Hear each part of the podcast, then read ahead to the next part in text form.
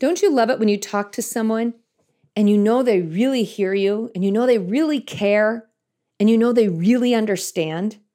And isn't it super frustrating when they don't?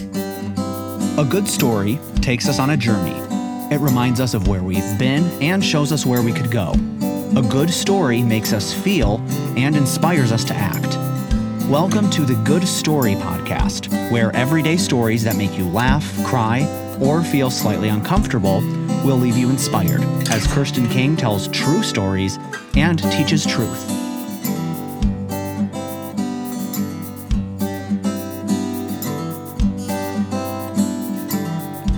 My husband and I have a Yorkshire Terrier named Ruby. She's 10 years old and is the sweetest and smartest little dog. She loves to sit on our laps when we watch TV. She gets so excited when she hears one of our cars drive up in the driveway. She sleeps on the floor in our room in her little bed, and she'll stay in it all night. And no matter what time we get up in the morning, she waits in her bed until we say, Okay, Ruby. Then she jumps up to run outside so she can do her business and then come back in and eat her breakfast. Ruby won't jump up on the couch to sit with you unless she's invited to do so. And if food falls on the floor, she usually just stares at it until we can tell her that she can help clean up.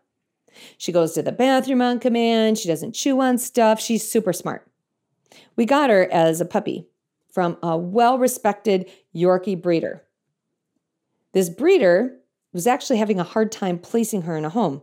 Most of the dogs she sells are to people who want to show dogs or just normal people who want a normal Yorkie, uh, which are usually about eight inches high and weigh about four to six pounds. Which Ruby, mm, how can I say this? Ruby is a little bit larger than average. Like by a little bit, I mean she is over twice as big as average. She weighs 13 pounds and she stands a whopping 11 inches at the shoulder. She was already larger than her parents when we went to pick her up at eight weeks old. When I called and talked to the breeder initially and she told me about this dog she had, she said, Our family has been giving her so much attention and she seems really, really smart. And then she said, Yep, mm-hmm, bigger dogs have bigger brains and often are very, very smart. She said, But before you drive out here, I have to say, if you're looking for a typical Yorkie, she is not it. You should know that with her size and her underbite, she isn't much to look at. And she's just going to keep getting bigger. In fact, I'm predicting she's going to be a 13 pound dog. But because of this, she's half price. I hung up the phone and I knew exactly what we were going to do. I heard half price. yep. So she was beautiful. And we drove the couple hours to where she was, and we saw her large, lumbering self lumbering around and hovering over her parents. And when we saw her trying to play with her tiny, tiny puppy siblings that all ran from her, we just couldn't say no. That was about 10 years ago. Not that long ago, I needed to take Ruby to be groomed. The good news about Yorkies is they don't shed. The bad news is is you have to find time to bring them in for a haircut. Unless you're like my friend who watched YouTube videos on how to groom dogs and does it herself. I did not do that. So, after I moved to a new area, I was on the lookout for a new groomer. I tried one local place and I loved it. We went there a few times and then they shut down. So, I decided I was going to try a large pet store chain that I am going to choose to call Petland. I called and I made an appointment and I showed up a few minutes early to fill out the paperwork, just like they told me to. The young woman that was working as the intake person that day greeted me casually and then gushed all over Ruby. You are so cute. Oh, look at you. What is your name? Ruby. Ruby. And she seems so nice, which is why I was able to effectively ignore the two groomers that I saw just beyond her.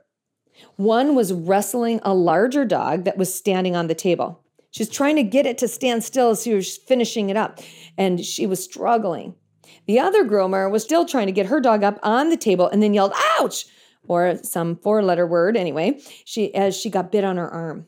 She was fine. I know this because she kept saying it. I'm fine. I'm fine. I'm fine. I'm fine. Which I think really meant quit looking at me. But she seriously probably was fine because she had some pretty hefty gloves on. I chose to look back at the friendly girl in front of me, and inside was telling myself things like, well, Ruby's small. Well, small ish. Certainly smaller than that lab mix or the German Shepherd, and she's going to be fine. Because she'll be fine, fine. I figured it was safe to leave her there. Plus, I already had had the appointment, and here I was, and that's a huge accomplishment. So I gave Ruby a quick pat on the head, gave some final instructions to the receptionist there, and said, Be certain that her hair is cut really short around her face because it just grows real fast. And she said, Someone will call you when Ruby's done. And I left. I got to the car and told Kenny I thought we had a couple hours. He and I were trying to get some yard work and landscaping done during the day because we were in a hurry trying to get ready to go watch one of our youth group kids play in an ultimate frisbee game that night. We spent the day going from Menards to Home Depot to a local nursery, then back to Menards, and then back to Home Depot. You know, one of those days. You've had those. At each step, we added another planter few to the back of our Honda Pilot. Soon, we were filling up the back seat. Finally, I was holding a number of hanging baskets on my lap. It was a super hot day, and as we were gathering more and more plants, our car started feeling and smelling more like a greenhouse. At this point, the phone rang. And I answered and I heard here, Hi, this is Petland. Your dog is done and ready to be picked up immediately. Whoa.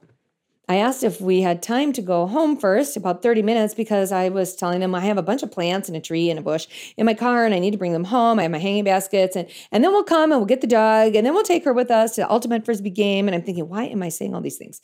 She didn't care about any of the things I was saying. And I don't blame her. I was boring myself and wondered why I was still talking. She just said, Well, hurry up because we have a lot of dogs here. Whoa. So we did. I walked into Petland and noticed that the earlier in the day friendly intake person had been replaced by this different sort of one. She said, Who are you here for? I responded, Ruby. She said, mm, There isn't a dog here by that name. I said, What? Yeah, there is. Mm, no, I don't see it. Are you sure you're in the right spot? I'm like, You you just called me. I just talked to you. She shuffled some more papers on her desk. Mm, no, ma'am, there isn't. We have a star. We have Buddy. And I was thinking, whatever. And I was also thinking, why do they name a dog Star? It sounds like a horse. Then I thought, well, I can't cast stones because our first dog was named Bissell, which sounded like a vacuum cleaner, which is actually why we named her that. But whatever, back to Star and Buddy and the impatient person behind the counter. I stood looking at her saying, um, I'm not sure what to do here because you do have my dog. She's like, I don't think so. I'm like, yes, you do. You do have my dog. And I'm not leaving without her, which suddenly sounds menacing, but it was just matter of fact. She looked back at me and said, I'm not sure what to do here either because I can't just give you a random dog. Well, yep, that's true. Now, I know I've never been trained at Petland, but I would agree. I bet that's one of their rules. But I also was pretty sure that they weren't supposed to just lose your dog the second you drop them off either. So I tried to be patient and I said, Well, could you just go in the back and look around and see if there might be a dog named Ruby somewhere? She said, I guess. And she left, shaking her head and rolling her eyes, which at that point we had that in common. She came back after a little bit and said, Nope, I was right. No Ruby. At this point, she's like proud of it. At this point, I literally looked around the area for a hidden camera. Like, this has to be a joke. This is a funny bit. Good idea. Ha ha ha. But nobody popped out of anywhere. So I looked back at her again and said, Is it possible you just didn't see her? She, she looks at me and goes, Nope. Is it possible you had dropped her off at Petco instead? People often get our stores mixed up. I'm like, yeah, no, that didn't happen. Seriously, though, often? Do people often drop their dogs off at this store and forget which one is and end up at a totally different store because they mixed them up? She's like, well, not with dogs, but with coupons. They come in here all the time and they want to use a Petco coupon. And I'm like, this isn't Petco. Oh my gosh. then she looked at me like she had a stroke of genius and said, oh, wait. Is it possible she's at Banfield? I was like, What? I don't even know what that word means. Is that another city or something? She goes, No, it's our hospital here. Did you drop her off at the hospital? I'm like, To get groomed? No, for sure I did not. I didn't even know that was here. I didn't even know what you were talking about. So yeah, oh, or maybe something could have happened during our grooming. And then she was sent there. Let me check with the groomers. Hey, did we send any dogs to the hospital today? No, no, not that I know of. I was feeling a little bit more uncomfortable. And I also was running out of ideas and I didn't know what else to say. So I look at her and I said, Do you have a, a manager or someone that I could talk to? She looked through her window to the bank of cashiers and she goes, Yeah, but she looks busy. I'm like, well, okay, can I go back there and see if I see my dog? Or could I just stand here and call her and see if she comes running? Or could I call her and you go out there and see if somebody looks real excited about that? Or could you just see if there's some random large Yorkshire Terrier with an underbite whose face is trimmed really short and bring her out here and I'll let you know if it's Ruby? She's like, mm, Yeah, I'm not sure if I can do that. Let me check with my manager. And she left. I, I actually just started laughing because I didn't know what else I could do at this point. She came back with her manager. They said, Just a minute. And they walked in the back and the manager comes out carrying Ruby. She hands me my dog and she hands me some paperwork for a black lab named Star. I'm like, looks like the paperwork might have gotten mixed up. The girl's like, oh yeah, maybe so. So this isn't Star? I'm like, no, it, oh man. I paid for the grooming, and as I was putting my credit card away, she's handing me my receipt and she goes, Oh, look here. If you call this number at the bottom of the receipt, she spins the receipt around and she circles it and points to it so I could see. And if you let them know about the good service you've gotten today, you can bring this back for a 10% discount the next time you're in our store. Will Petco accept that coupon? I didn't actually say that. I just really, really, really wanted to. Have you ever felt like this? Like you're communicating the best you possibly can? Your words seem to be making perfect sense to you, and yet you are still not being understood. You're speaking as clearly as you know how, but you think you might be being misunderstood. We sometimes feel like this in prayer.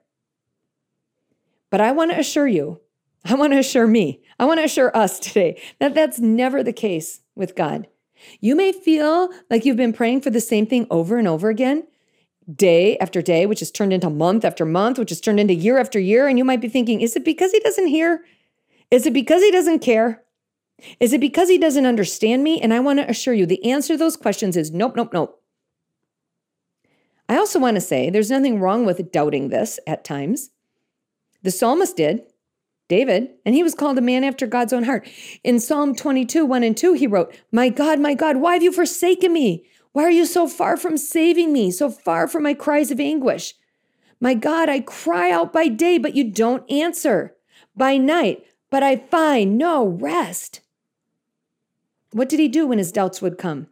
He combated them with truth. He would say this doubt, and then he would speak truth. I'd like to invite you to read Psalm 22 in its entirety on your own sometime.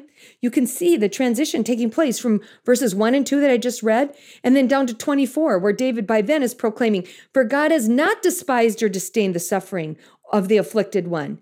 He has not hidden his face from him, but he has listened to his cry for help. God does hear you. 1 John 5:14 says, "This is the confidence we have in approaching God, that if we ask anything according to his will, he hears us." In fact, he hears us before we even speak.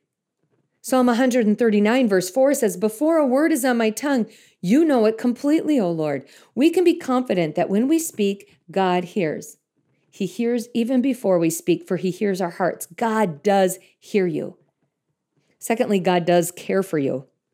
1 Peter 5 7 invites us to cast all your anxieties on God because he cares for you. What does it mean to cast anxieties? Cast means to throw with force, to hurl something.